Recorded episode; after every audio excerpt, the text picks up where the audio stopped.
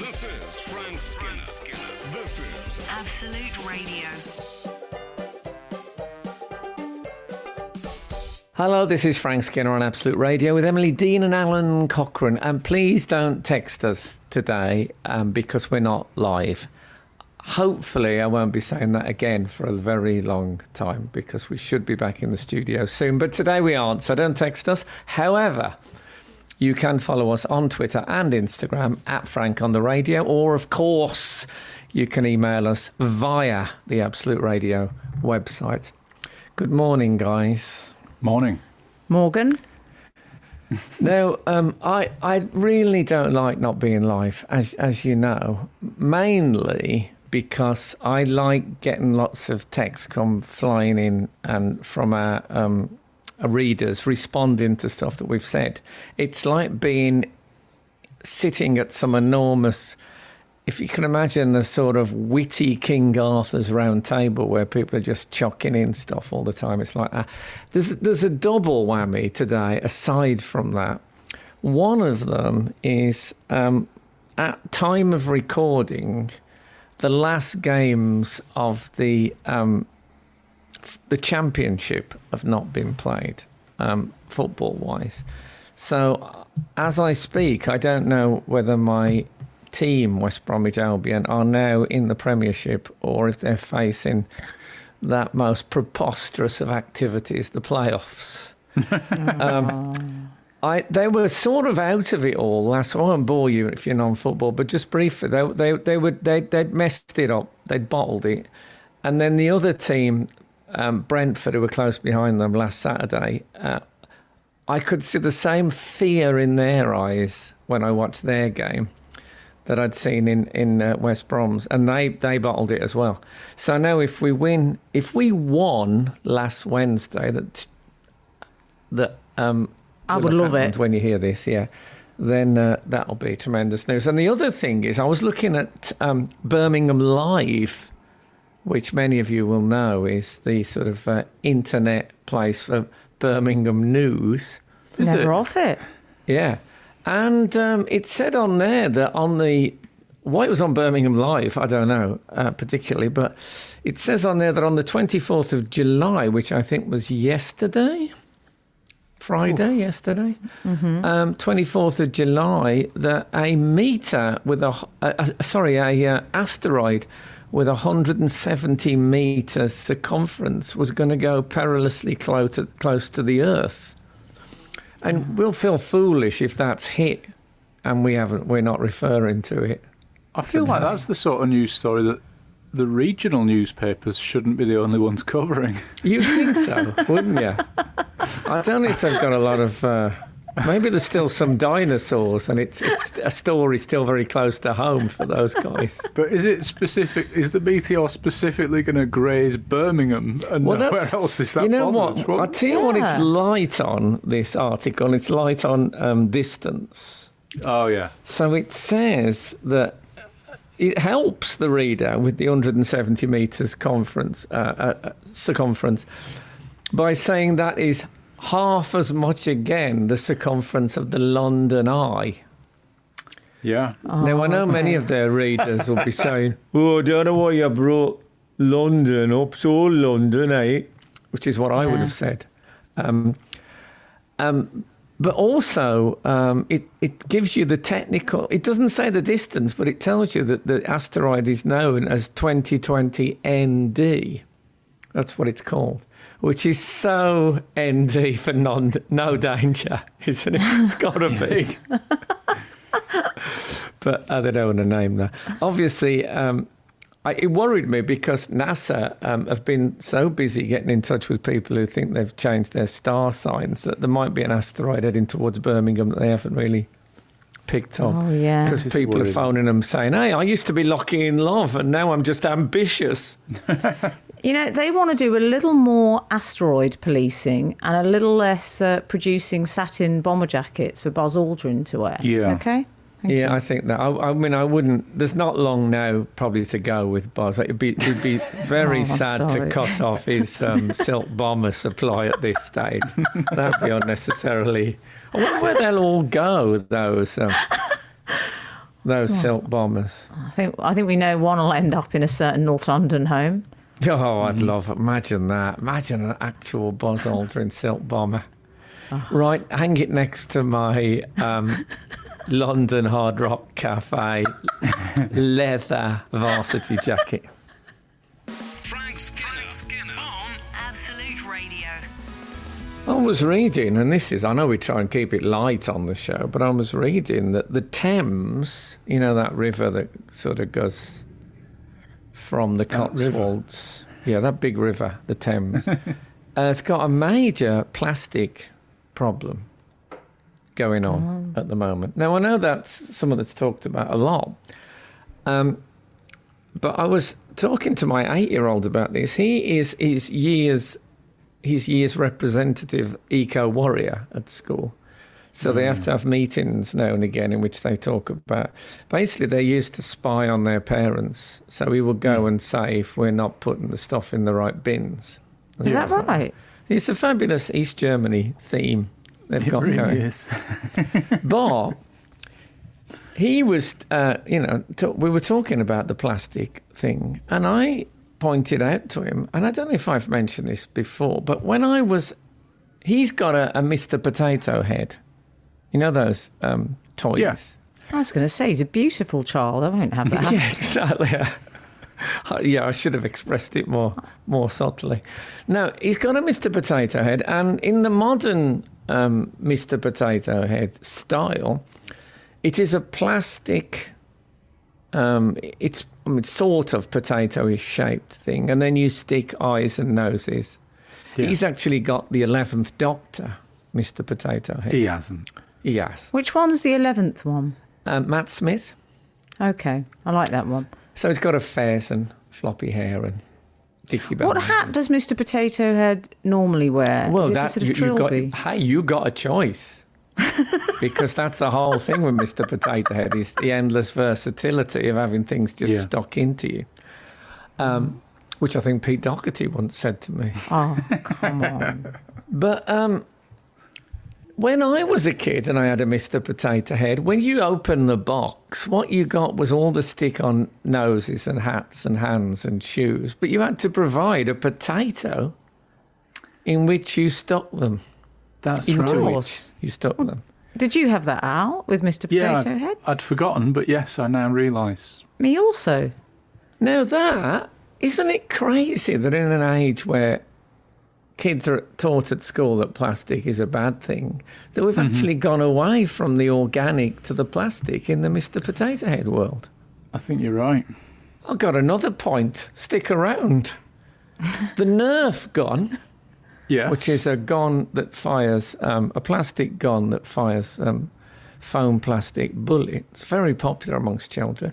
When I was a kid, used to be a thing called the potato gun, very popular. Do you remember that, Al? I do, and I, I think I know where this is going. Yeah, it was a metal gun, and you used Needless to, to say, stick I it- don't. We used to stick it into the potato, and it would like take out a pellet of potato, which you could then fire. Yeah. Again, great for the environment. Yeah. Now, my third of Not, not so great for the carpet, potato everywhere. No, but you know. I, I was going to say, not, not so great for the guests either. I mean, come on. At least they they know they've been hit by something organic. Um, although I wouldn't want to shoot Emily with a carbohydrate. She'd Yeah. forgive me.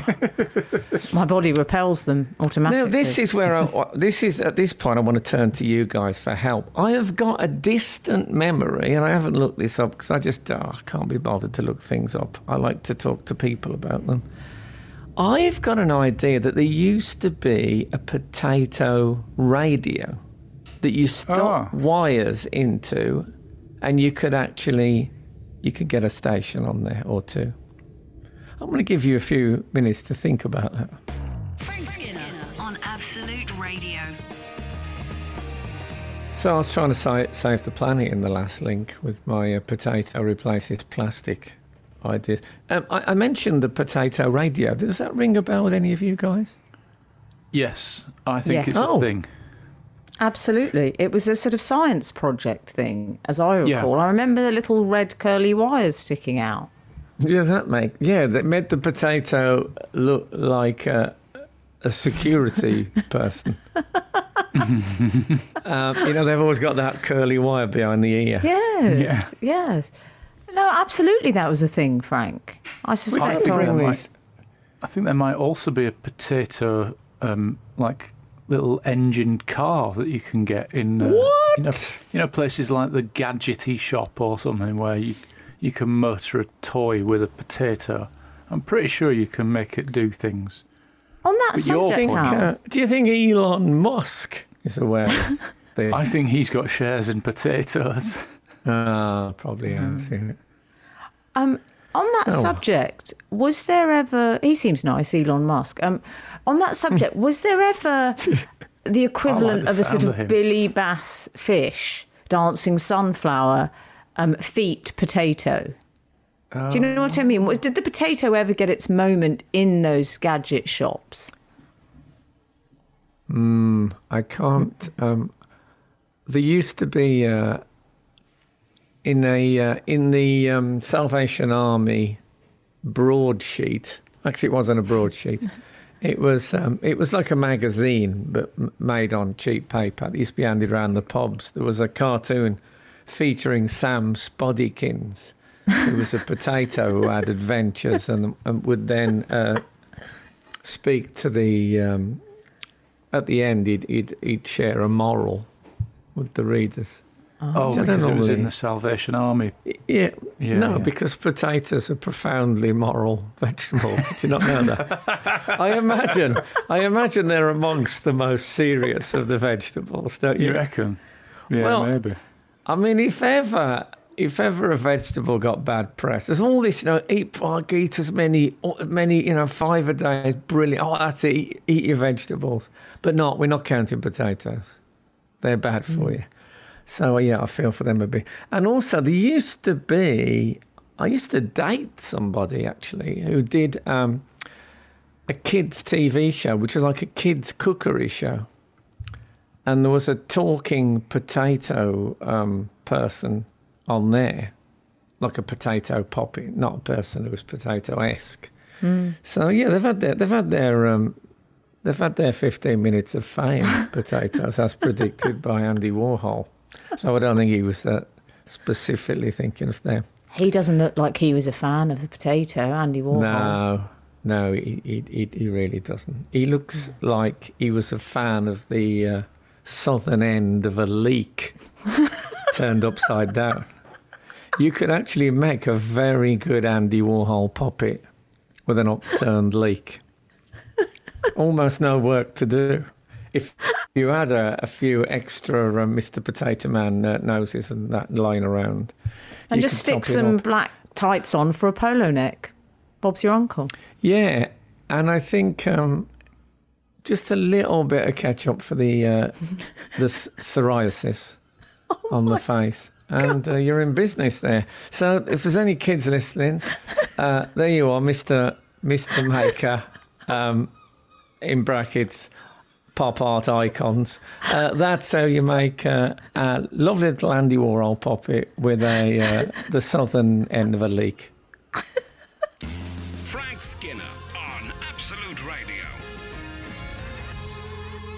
Here's a question for you. I, I, I figure you guys um, see this is where I miss the readers being immediately on tap. Do um, racehorses still swallow their tongues? Oh, you're right. That would be an excellent question to hand over to the public. Yeah, I don't suppose you guys got any idea, have you? No, I've got to be a thing- honest. My dad was a very a, a big um, horse racing uh, gambler man, and when I say big, he'd have like he'd have a quid and ten pence on most days.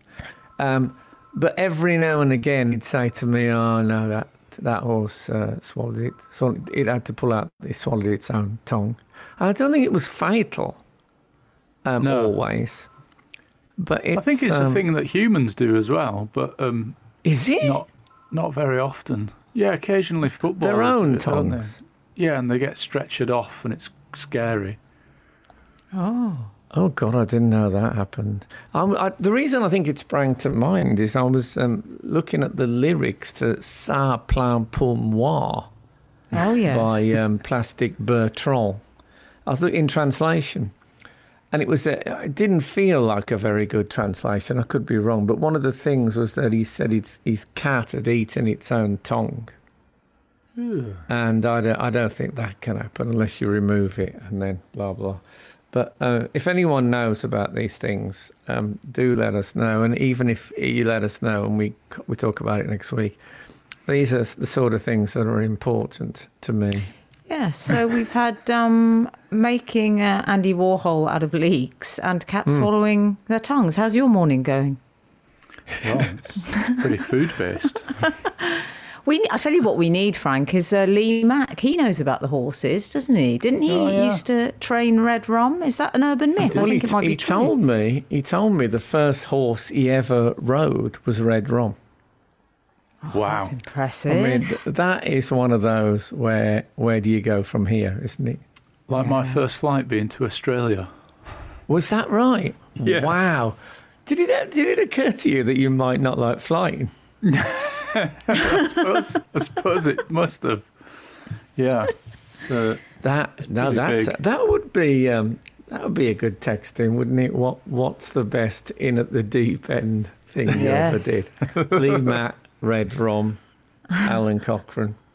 I don't know what mine would, would be, but um, it's something I'll continue to think about during the course of this show. I'm just going to open a bottle of Purdey's. There it goes. I wanted to tell you what I was doing in case you thought I was uh, breaking the neck of a domestic pet. Where was your So first never flight, Frank? Do you remember? My first flight, um, that was um, turned out to be a biggie. I flew to um, Rome, and the plane was struck by lightning. oh, yeah. So um, I, you know, I there was just a loud bang and a few people looked panicky, and I thought maybe this happens a lot on planes. It's never happened to me since. Well, ignorance is hmm. bliss in that regard, isn't it? It is, yes. Yeah. I was once on a, a plane that started to land, came into land, and at the very last minute went up again. Oh, And my partner, who's not a great flyer, said to me, "What happened? What happened?" And I said, to her, "Oh, they do that a lot. You know, it's just they uh, they go in and then they say, "Oh, actually, can you give it five minutes?" And we just go up again. Don't worry about it. It's happened to me loads of times. Total lie. I was terrified as well. And then the steward walked past and did that mopping his brow whew, thing as he walked, which really helped. It really, really helped. So if you're listening, Luigi, thanks for that. Frank Skinner. Absolute Radio. We were talking just now about what you called in at the deep end moments. Al, your first ever flight was to Australia, which is very Yeah. impressive. I'd That like to impressive. add something to the proceedings, which is first time I ever played Boggle was with uh, James Coburn of the Magnificent Seven. Thank you. that is Wow. good. That So, is. Uh, was he any good? How, he was good at everything. How can you imagine? He was good at everything. You'd have liked him, Al. He was a, he was a martial arts enthusiast. I've um, I've enjoyed several clips of him being interviewed. Actually, I really like him. He seems like he's sound. yeah, but I he- he wasn't- was like. Oh, sorry, carry on. I wasn't familiar with the game, you see, so it's quite a lot to take on board. I've never played Boggle, I must say. Certainly not with uh, James Coburn. Well, it's Oh, egg I've- timer based. I've And he it seems quite a lot. slightly too monumental for the miniature egg timer. Do you know what I mean? That you get in the game. He he seemed all it was all wrong with his giant Hollywood limbs. Are you Thank sure you. you. are not thinking of Twister? No, but I have played that with Richard Whiteley. That's enough name dropping. Have you actually? Yes, I have. That's Yes. funny. With Richard Whiteley. Yes. I um, You you both have a lot of celebrities playing really normal games anecdotes. I find much more so than me. I've not got those games. Well, Frank and I also played Pictionary with Frank. what with my that was that with Michael Hutchence. Yes, that was. Yeah. Oh yeah, Thank you. yeah. We could I write a book tell- on this. I couldn't tell what he was uh, answers. Where with that tangerine in his mouth? Frank. And I, I tell you what I've been um, watching just lately For Goodness sake. um, Twin Peaks. Oh yeah. Now, Twin Peaks, I don't know if you're familiar with it, but when it was first broadcasting, probably ooh, 89 maybe, I was so obsessed with it. It was one of the first non Doctor Who match of the day TV shows, perhaps the first that I watched every episode. I made a point of people would say, Oh, do you fancy going out Thursday? And whenever it was. And I'd say, No, I can't. Twin Peaks is on. This was um, before we had a VHS recorder, which obviously changed our lives. Um, and I've tried on a couple of occasions to get Kath to watch it, my partner, and she um, she won't be forced. Kath is a, a very keen runner, and I remember once Caster Semenya was running a race on the telly and was just about bursting into that last 400 yards where her stride becomes a real thing to see. Oh yeah. And I said to Kath, wow, look, here goes Caster Semenya. And um, she was on the sofa with me, but she wouldn't turn her head the four inches of arc it would require to watch because she didn't like being told what to do. and anyway, I've, I, we, tr- we, I got her as far as the pilot of Twin Peaks about a year ago and uh, she didn't care for it. So we didn't even finish watching the, the 90 minute pilot. Um, and I love it so much. You know, it's a difficult emotional thing to to share something you love with someone you love Oh, yeah. if they don't like it. Yeah. I remember how she hated Man with Two Brains, the Steve Martin film. Um, anyway, so this time we had a. I managed. I, she suggested it, in fact, to my joy, and I, I played it down. Like, oh, you know, can if you like, if you like. And we watched the whole pilot, and she said after that was absolutely brilliant. And I said, well, I can't understand. We watched it before, you didn't like it. She said, Yeah, I think if I remember rightly, the last time I watched it, I was angry with you. So I decided not to like it. Oh. Respect. Absolute Now, respect. is that how we live, people? Was that your reply? no, I'd be too frightened to say that. I just said, Yes, darling. Well, it's all turned out for the best, I think, is what I say. This is Frank Skinner. This is Absolute Radio. Hello, this is Frank Skinner on Absolute Radio with Emily Dean and Alun Cochrane. Don't text us, we're not really here. I'm afraid this is a pre recorded show. But you can still um, follow us on Twitter and Instagram at Frank on the Radio.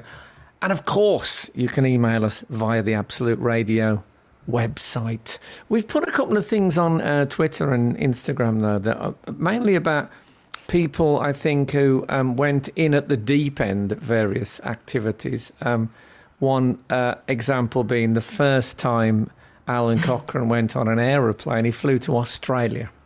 Yes. I hope you Um, stopped on the way. Yeah. But I think Kuala I, st- Lumpur? I think it was somewhere like Abu Dhabi or Oh, okay. But it was one of those ones where I stayed in the airport for seven hours and then flew onwards to Australia. So it was still quite a big Oh. commitment. I Jakarta. remember. What? That's what it was. No, no, she she went on an aeroplane. I knew you'd do it. I knew you had it in you. We Very stopped at uh, Kuala Lumpur, and I was smoking at the time, and uh, you could smoke on the flight in those days if you sat near the back. Um, so uh, th- th- I wasn't sitting at the back, obviously. So um, I went into the first class lounge at Kuala Lumpur, and there was a guy there, and I said, "Are you allowed?" Before I, just before I went in, I said, "Are you allowed to smoke in the uh, first class lounge here?" And the guy said, "I I think you have to." and when I went in, I think everybody in there was smoking. There were different times. Smoking's bad for you, by the way. Can I tell you that's the official Absolute Yeah. Radio policy? Uh-huh. We've got we've had uh, some of our readers have got in touch uh, via Twitter regarding in at the deep end moments. Alex Ware says my first time playing a gig abroad was a hardcore heavy rock festival in Belgium. We were an acoustic act. Oh dear. Oh, come on. Oh dear. My first ever, um, first time I played banjo on stage was at a bluegrass festival in Ah. um, Kansas, Really? where, you know, it is, banjo playing is a very, very serious activity. And I was really bad.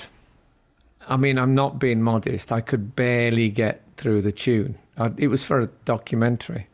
And it was all set up for my humiliation, you know, as some documentaries are.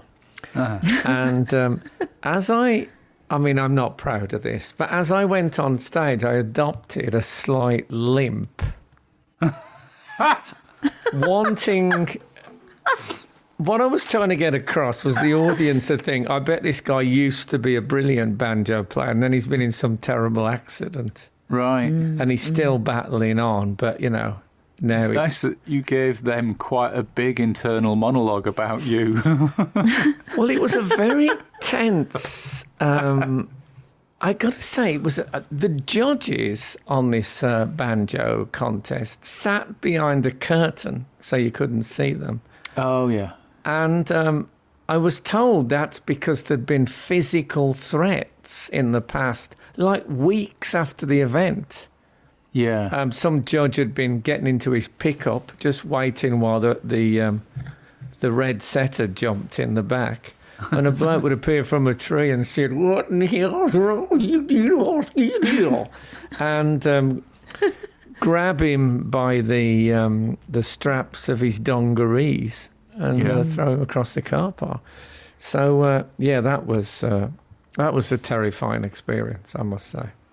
I picked my way through a wildwood flower like ink, ink, ink, ink, ink, ink. Ugh. But still, warm applause at the end, just in case the limp was real. I felt from the audience. Frank Skinner on Absolute Radio. Have we had any other um, sort of online uh, contact?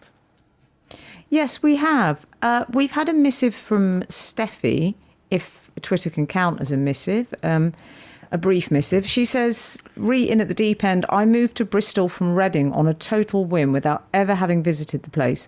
I got a cab from the station, asked him where a nice place to live would be. He dropped me there, and I found a house to rent. I've been Wow. here 18 years now. 18 That is years. amazing. And um, h- have the mafia found you?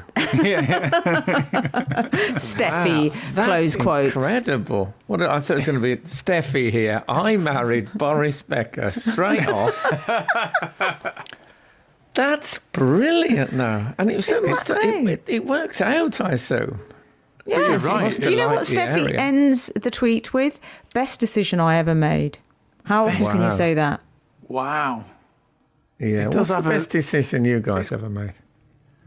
Uh, four eggs on toast it's a this morning. hospital pass. Well, I, I take it back. I mean, I have a few. Imagine Hmm. how imagine how sycophantic if I said doing this show, Frank. Hmm. But it's true. Yeah, would it be? that's Uh. I would say be up up there with some of mine doing this show. yeah, um, it's fun, isn't it? Can we just have a one- laugh?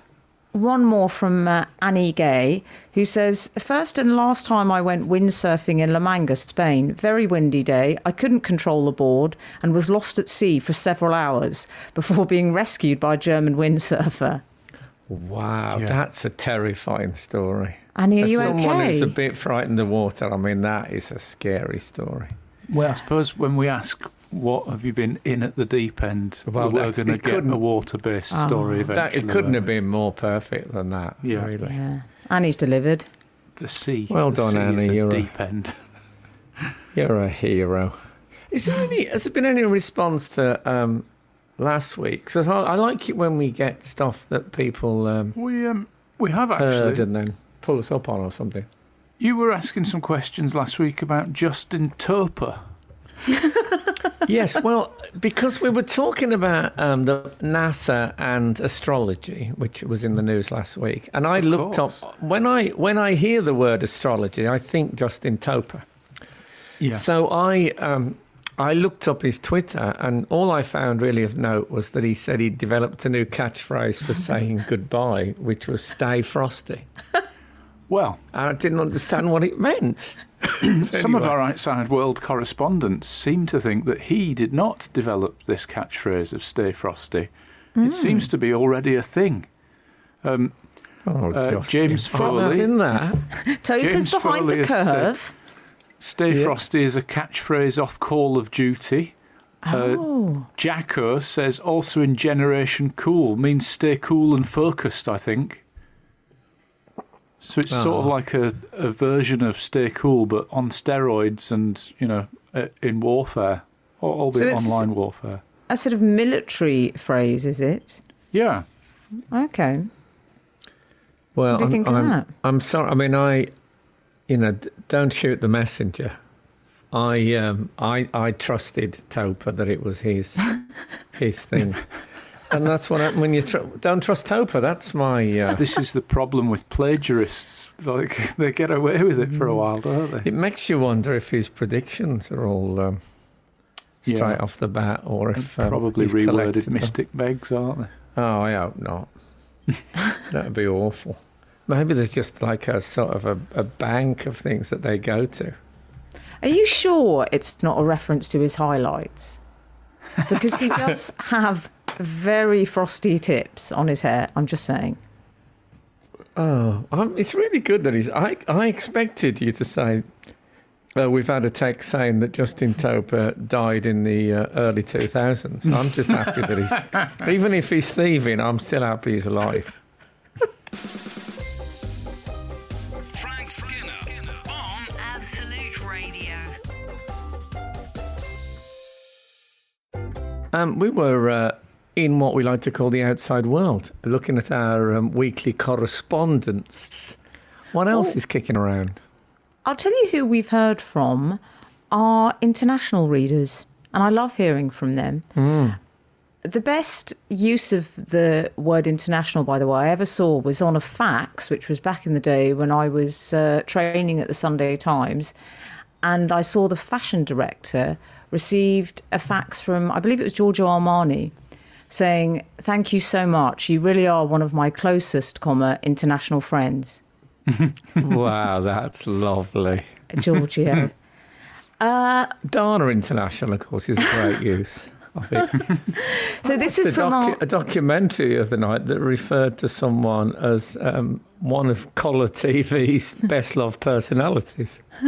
Oh, that's good. And Colour TV is not something I really think of anymore. Obviously, it is Colour TV, but it doesn't seem like you have to make that point anymore. Do you know what I mean?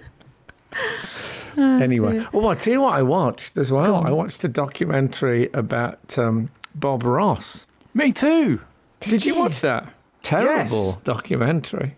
Do you Yeah, think? not a great documentary, Awful. but um, But good, good to see. Um, good to see that Bob Bob uh, Ross is someone we talk about occasionally on. He does a show called The Love of Love of Painting. Joy of? Painting? Yes, Joy of Painting. yes.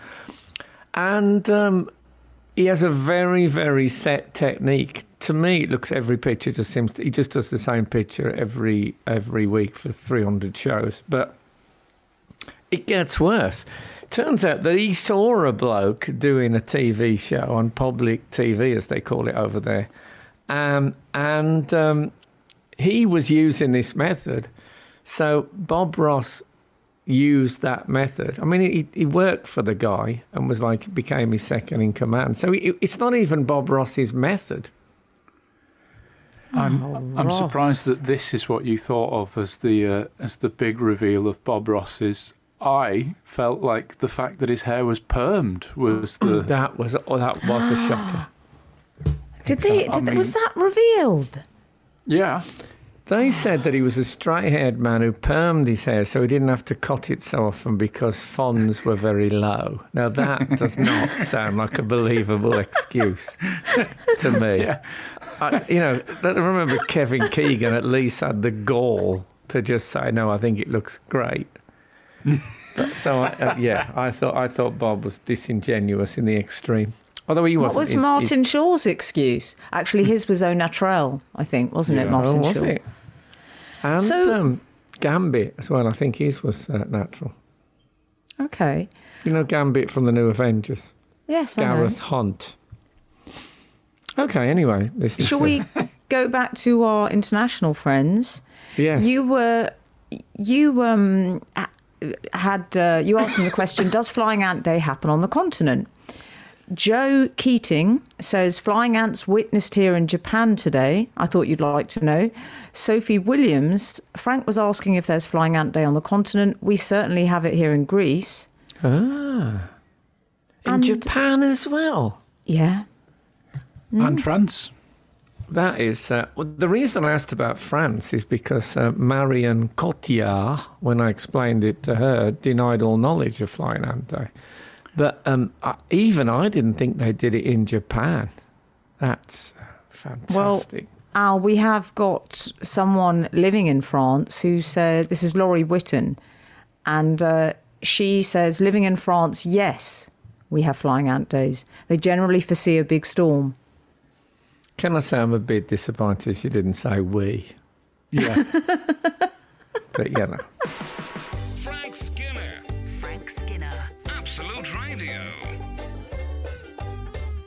so um, I, I usually I around this time ask you guys what's in the, the news. I know it's a, a risk nowadays because there's so much awfulness, but there's usually a bit of jollity out there.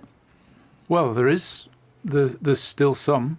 Um, there's a story this week that two children in the Shanghai Museum of Glass Oh yes.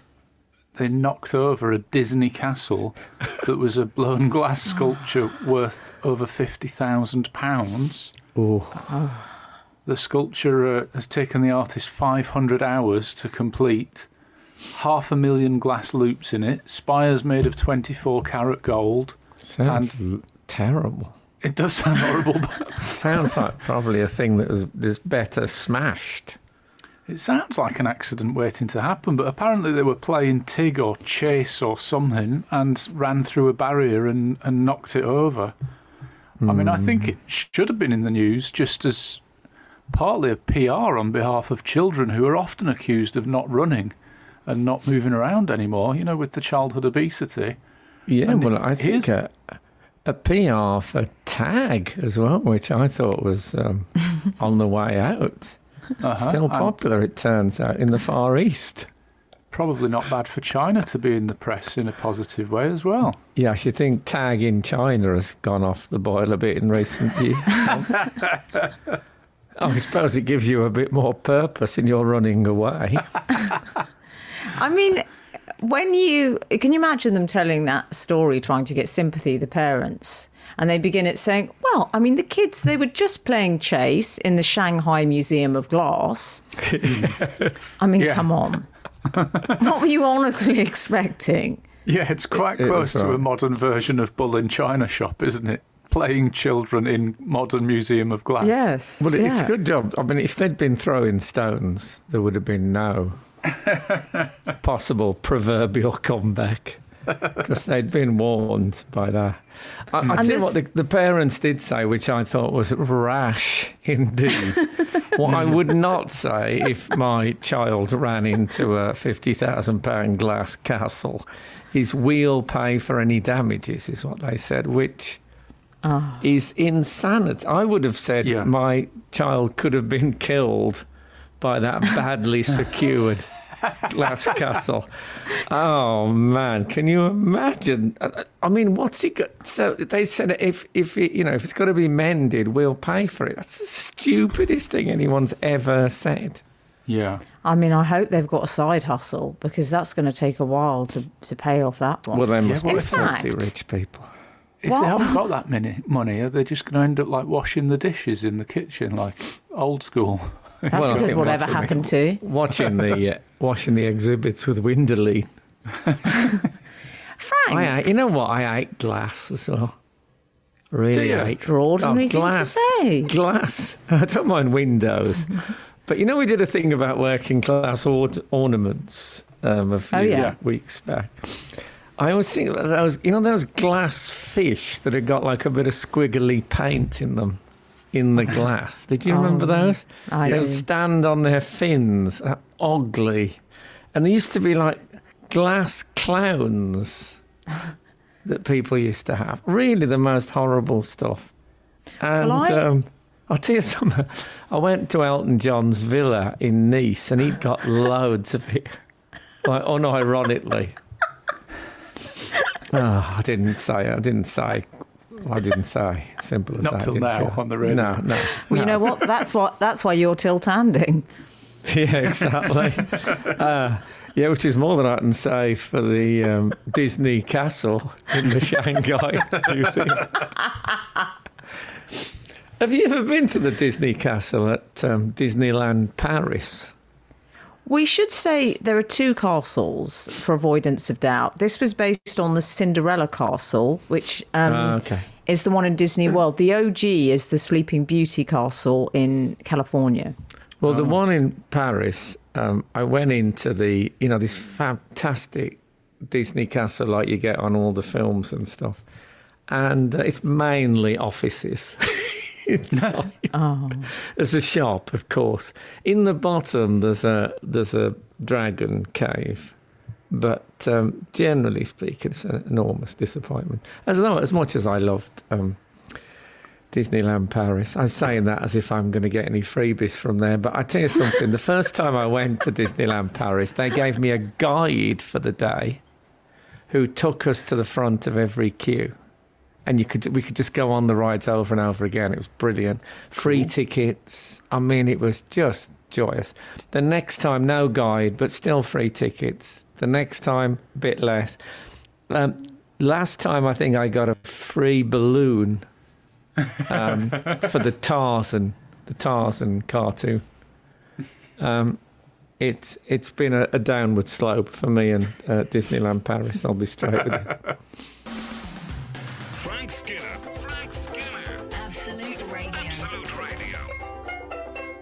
We were talking about um, the Disney Castle and its um, its collapse uh, at the Shanghai Museum. Is it true? I, I, this could be an urban myth, but there was a story oft told that a, a, a woman and a child. I think the child had been had been ill or something at um, Disneyland in Florida, whatever that Disney place is called. And so they took them into a little staff thing so the child could sit down and have a drink of water and whatnot. And um, the child saw the Mickey Mouse character taking its head off. And um, the child was so traumatized by this. Because I should say, if there's any children listening, there are there's the real Mickey Mouse, and then there's some, there's one or two um, impressionists. And uh, the child saw the head coming off and was traumatized. And the mother ended up uh, taking Disney to, to, I think, got an out of court settlement for many, many thousands of dollars. Have you heard that, or have- is that is, is it no, an I, urban? I have heard something similar because they're so strict, aren't they? But I, th- I believe there's a line painted, at which point the character, the actors are allowed to take the heads off, and not before that line. And but there used to be another. Um, do you remember the stuff that no um, of the male staff could have moustaches, beards, or sideburns because it was felt that it wasn't sort of child friendly enough. Is that right? Well, wait It's till they hear about one. Santa. Yeah.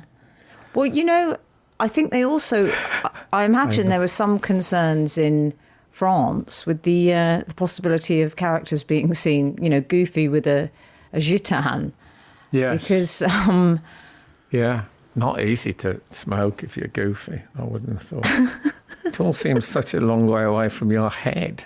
All the action Yeah. is happening.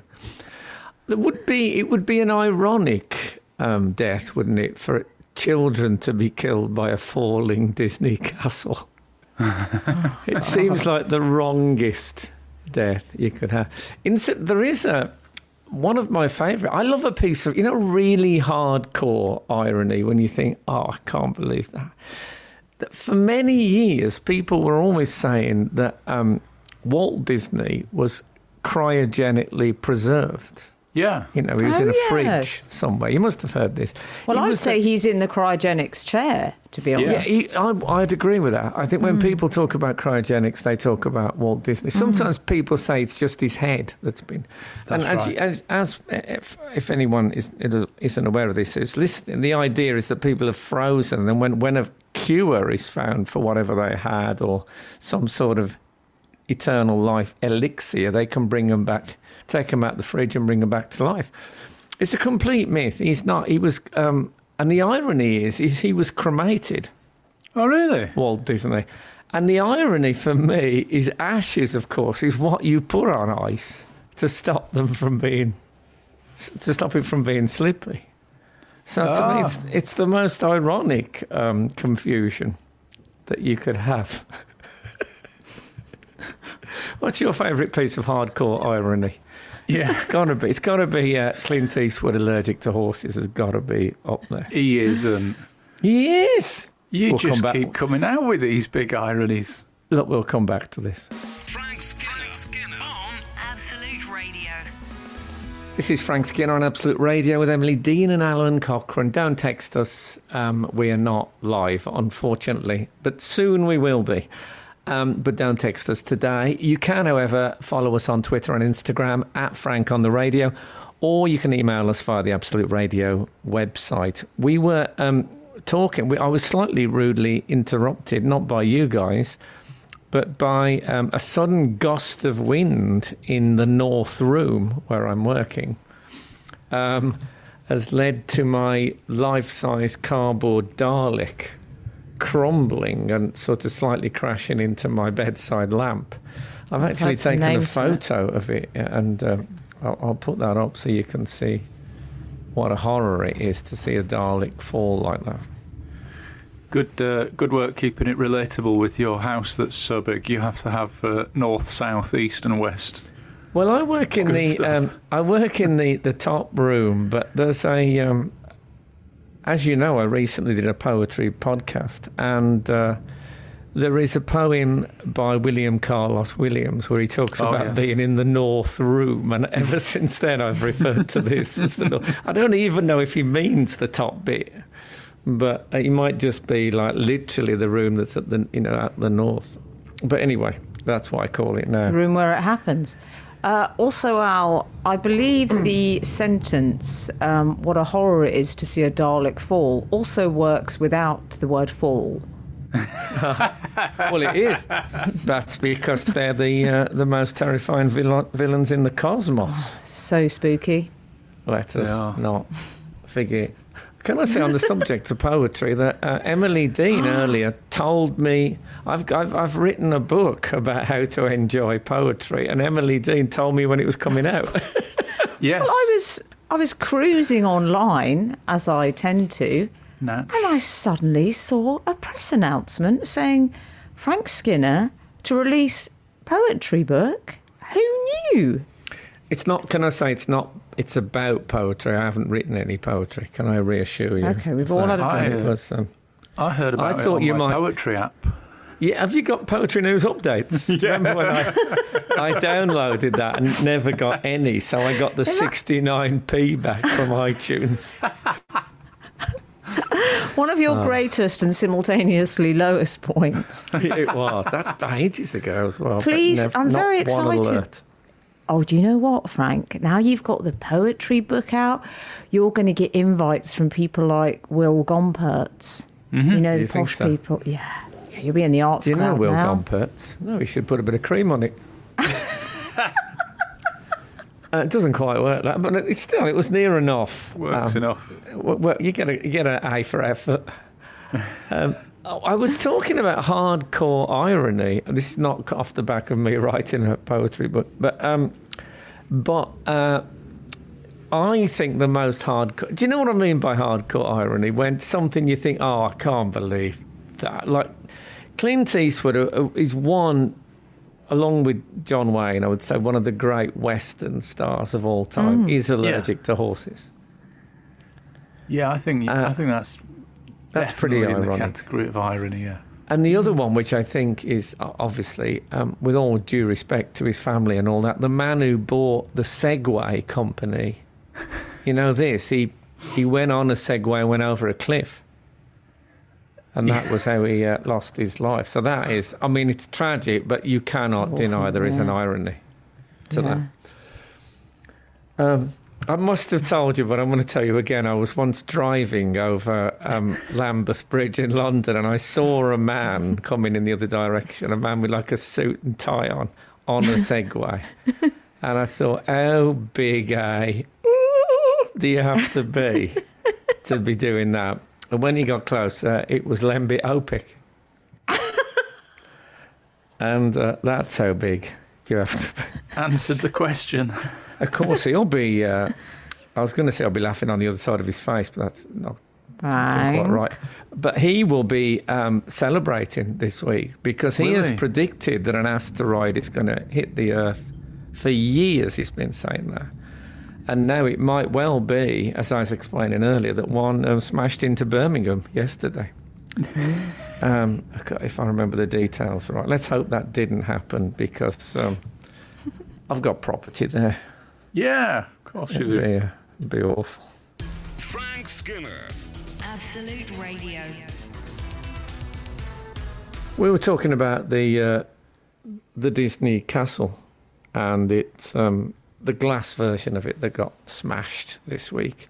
I um, do you remember when I told you? Um, I, I remember Emily had a particularly strong response to this. That when I grew up in, in the in the Black Country, we used to used to be lots of men who drove motorbikes and mopeds and stuff, and they didn't bother taking off their crash helmets.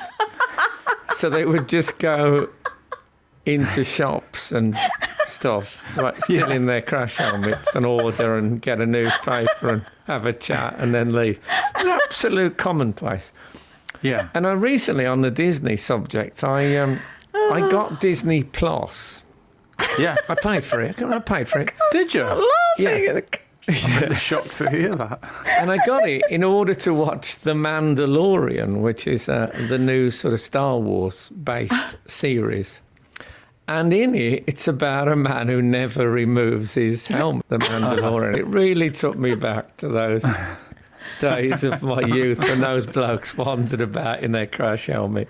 Just couldn't be bothered to carry. He's going to carry a crash helmet, easiest place to carry it, on your head. What I, Yeah, absolutely. what I like, I, I like the idea of a man um, breaking up with you while, whilst not even bothering to remove the crash helmet. Or Yeah. saying, it, it, Yeah. it's not good news. Uh, he's not going to make it, I'm afraid. There has I been mean, uh, times I've I've dumped people when I'd I'd wished I'd had a crash helmet. Oh. I'll tell you something I ought to do. Uh, that my next book is things I used to see a lot, but I don't since I moved to London. Um, and one thing, when I lived again, when I lived in the Black Country, uh, which something I never see now, um, is I used to see lots of blokes walking around with a cue case. Oh, yeah. And I, I mean, do you see that in Manchester, Al? I don't see it in Manchester, but I really associate it with Scotland. Whenever I go to Oh. Scotland, I see somebody carrying a Q case. It was just, it was the only luggage I ever really saw saw men with. Was a was a, nice, neat cue case, where people thought they used to moan about the cues in snooker halls. You know, they weren't good enough, and etc. etc. I think Steve Davis lost a Q and was then so attached to the replacement that he would go to hotels with it at breakfast and stuff. That a friend who was into snooker told me that he was very attached to his Q. Well, I've um, what I would like to do is to get a cue case, and then all my work, any writing I do, I'd, I'd start working more on scrolls than notes. Oh yeah, And then I could carry that and the pens and stuff in a lovely uh, cue case. that'd be good. I lo- And maybe I could maybe have my own new show on- chopsticks. Right, know, a new post- show on till ribbon. You know that? Yeah. oh, yeah. that would be great, wouldn't it? The till, It could be called um, Till Ribbon, you know, on, on tour or something like that. Mm. Oh, Till Ribbon. be a great um, surname for a character in an Oscar Wilde short story. Josiah Till Ribbon. Anyway, Frank, you're Yes, talking we about writing. I would like to give our readers details of the book because you were a bit. I wish I had them. You, you know more than I. I have them. That's um, you were a bit mysterious about it, and that's no way to be. Can I tell you? Um, No. The book is out on the 10th of September. Good choice. And you could. It is called Frank. Do you know the name of the book? I believe it's called um, How to Enjoy Poetry. Is that right? Correct. Mm. As part of the Little Ways to Live a Big Life series, you can pre-order it now. Thank you so much for that. um, and can we say Emily Dean's um, book is still available in all good bookshops? Al, anything you want to plug? I've not even written a memo. Not even on Till Ribbon. Frank Skinner on Absolute Radio. On on that um, subject of children breaking uh, an expensive um, museum exhibit, um, which obviously would normally be a terrible thing, but for some reason, when it's a glass version of the Disney castle, doesn't seem to matter.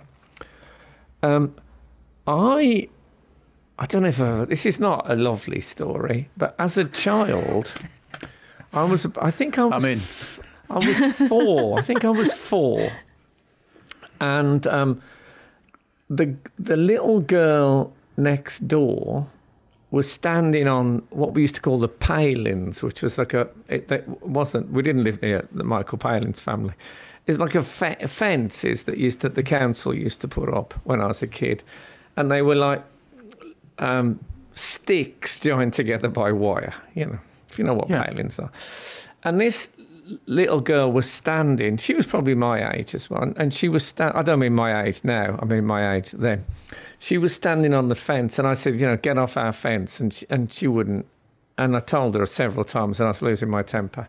And in the end, I picked up a very big brick and threw it at her, and it split her head open. She fell on the floor covered in blood and cried, and I cried, and it was all. It was a an incident, you know, and it was a terrible thing. Yeah, not nice. Uh, it is not nice. And I've often thought that could have been, if that had gone the wrong way, that could have had a, a, a negative view on my, my career. You don't get Oh. many junior murderers. Oh, who, I like the fact that you've well in- gone career rather than morality. it's something that I look back on. Obviously, I don't. I don't. Wouldn't want to have, have killed the, the child either. But um, Hmm. do you know what I mean? The junior murderer. I can't think of any junior murderers who've done well in light yeah, entertainment. maybe. Yes. No, no, you're right. There's I something suppose- about murdering. Uh, they pick, there's no appreciation of the prodigy aspect in uh, murdering. There's You know, some there's- who I can. There's no there's sort of Mozart of murder. Is there? No, virtuoso. No, exactly. There's none. There's some. I've got to be honest. That I believe would be capable of murder. I think we all know who they are. in like entertainment. No, yeah, in definitely. entertainment industry. Oh, you mean yeah. as children? Yeah, but the thing is, as a kid, would I? I would still now have felt responsible for that, even though it was something I did when I was four in a temper. It would still have Yeah. been me. There's no getting around it. I mean, thank God it was turned out to be just a flesh wound in the end. Uh, she never really forgave me. I think that's true to say, but Fair enough. But you know, so the Disney Castle pales into um, comparison f- for me than uh, yeah. the neighbour's kid. Mm. I Well, I also had a. Can I just say, as a, when I got older, this is a slightly different story. Do you remember the baby Burco? I don't mean the uh, the young uh, former Speaker of the House. A baby Burco was like a mini washing machine that people just did nappies in. In the right. days when people used to wash nappies. Oh, was it like? I remember the baby belling, the little, the little stove we'd have, the mini stove at school. It was similar, there similar was- thing. Maybe there was baby, all the appliances, all the white goods maybe came in baby versions in those And then days. just a beer fridge. yeah. You know, the small, like, men behaving badly fridges Yeah, that people exactly. had in their living room. Ow, that's my deal with the gla- breaker. If I walk The into a ones in man's dressing house, there's a beer fridge. Out. Do you know the ones in dressing rooms with the glass door, that see-through door? Yes. Is it like one of those? Yeah. Yeah. So um, anyway, there was one of those, and on top of it was a piece of art that someone had done at school, and it was a phoenix made from scrap metal. and I good. leaned on the thing, and the phoenix, uh, I, my elbow hit the baby Burco. The phoenix fell off, and the the point of its wing went into my forehead, Ouch. and I bled quite a lot. And for months after, I looked like I was the victim of a reckless ventouse procedure. um, so again, for me, worse than the Disney castle getting broken. Frank Skinner. Frank Skinner. Absolute Radio. we were um, talking earlier about uh, the irony of the fact that Clint Eastwood, the great cowboy, is allergic to horses in in uh, reality, and I've just remembered another. Um, that'd be a good uh, text in, wouldn't it? Um, Favorite Clint Eastwood facts. What do you think? Yeah. Okay. Um, I remember he got sacked once from a movie. I remember reading this because um, the director said his Adam's apple was too big. that is a. Uh, and I think Burt Reynolds was sacked by the same director and said to Clint Eastwood, he sacked me because he said I couldn't act. He said, but I can learn to act. You can do nothing about your Adam's apple. At least he's got hair, Burt. Yeah. Yeah, this uh, this director had some very tight terms and conditions of employment, didn't he? Do you know how, how old Clint Eastwood is? Uh, Oh, 90. do. He was I'm- 90 in, uh, in I think, May. Oh, was he? Wow. Well, that was a good guess. Yeah. You're Frank, we were Quite talking pleased by about. We've been talking about breakages, and I've just remembered. Didn't you have a nativity scene breakage, or am I imagining that? Oh, yeah, I remember this. It wasn't actually. What happened was that I was head shepherd in the school um, nativity uh, play, and we were supposed to. I had to lead the shepherd so that we could kneel um, around the baby Jesus. That's what we were told to do. So um, I went in, and someone had forgot to put the plastic doll who represented the baby Jesus in the actual manger, and he was in a crisp box at the back of the stage. So I went and knelt at the crisp box following the word. And the headmistress, who I shouldn't name, was so furious. She picked me up by my ankle and sort of swung me round. Yes. And um, there are other details to this story know. which I can't really go into. But Well, um, That's one of my favourite. I love that story, but I I was actually referring to a moment with Buzz where I believe you'd gone Ah, into yeah. a Oh, church, and I think yes. Buzz might have broken something. Yes, Buzz uh, broke a head off one of the. He he, he was a, small, and he pushed one of the shepherds, and it fell over, and its head um, snapped off. So we went and knocked on the door of the vicarage, and uh, no answer. And so I went to the. Oh. Where is he when local you pa- need him? Exactly, you know. To not be the fair, it's a busy or- time for them at Christmas. Yeah. And uh, it's good for you to stick up for the church. Right, say the church, our church. And um, I went to the local paper shop, got super glue, went back into the church and um, stuck his head back on. And in fact, every year, this was in Cheltenham, every year we go back and have a look at that um, shepherd. I, and although I did a pretty good job, there's a, still a bit of a um, Bride of Frankenstein scar on the neck where the head was put on. Uh, That's where the light gets in. Yeah. So, do, do you think the parents should have done similarly? I do. Well, I, I imagine if the Disneyland uh, castle goes over, though, it's a big, loud, and and also it, you don't get it. It wouldn't be that there was no one in the Shanghai Glass Yeah. Museum, and they went and knocked on the door of the Glasseridge. and There was no answer. You can't imagine it happening and the dad going, nothing to see here, and just putting his hands to each side of himself. No, and the dad like he's of going to the gift shop for super glue. it, it, it's a different context altogether. Frank Skinner. Frank Skinner. Absolute Radio. Absolute Radio. So, um, as we near the end of the show, is, have we got AOB? We have. Uh, Armitage has got in touch regarding in at the deep end moments in his in life. He has straight to solids as a child. I can't Anybody be else right, want more details? You know, Can it's the the- child it- go straight to solids? Do you know what, Al? I like the lack of detail. That's what I love about it. The purity of that. I But wonder he if he's says- talking about uh, a pool game because I, I, I knew blokes that used to call um, the spots, they used to call them solids. Oh yeah. Could he have meant that? No. I, I like the idea that he went from being a baby drinking milk to sitting at a table with cutlery, but with no Well, he, wouldn't have rampart drunk, he wouldn't have drunk milk, would he? He'd have gone straight to solids. That's the point. Amazing. I don't know. James has also got in touch and said first journey after passing his driving test for the seventh time was from Aberdeenshire to West Yorkshire. Wow. Very first drive. My very first unaccompanied drive, I went on Spaghetti Junction, Oh, that's big. which That's is, um, in at the yeah. deep end. Yeah. but she had promised. God. Um. So uh, You've also yeah. asked. You also um, asked about people's favourite sort of ironies, with the example Yeah, of Clint think- Eastwood being allergic to horses. exactly.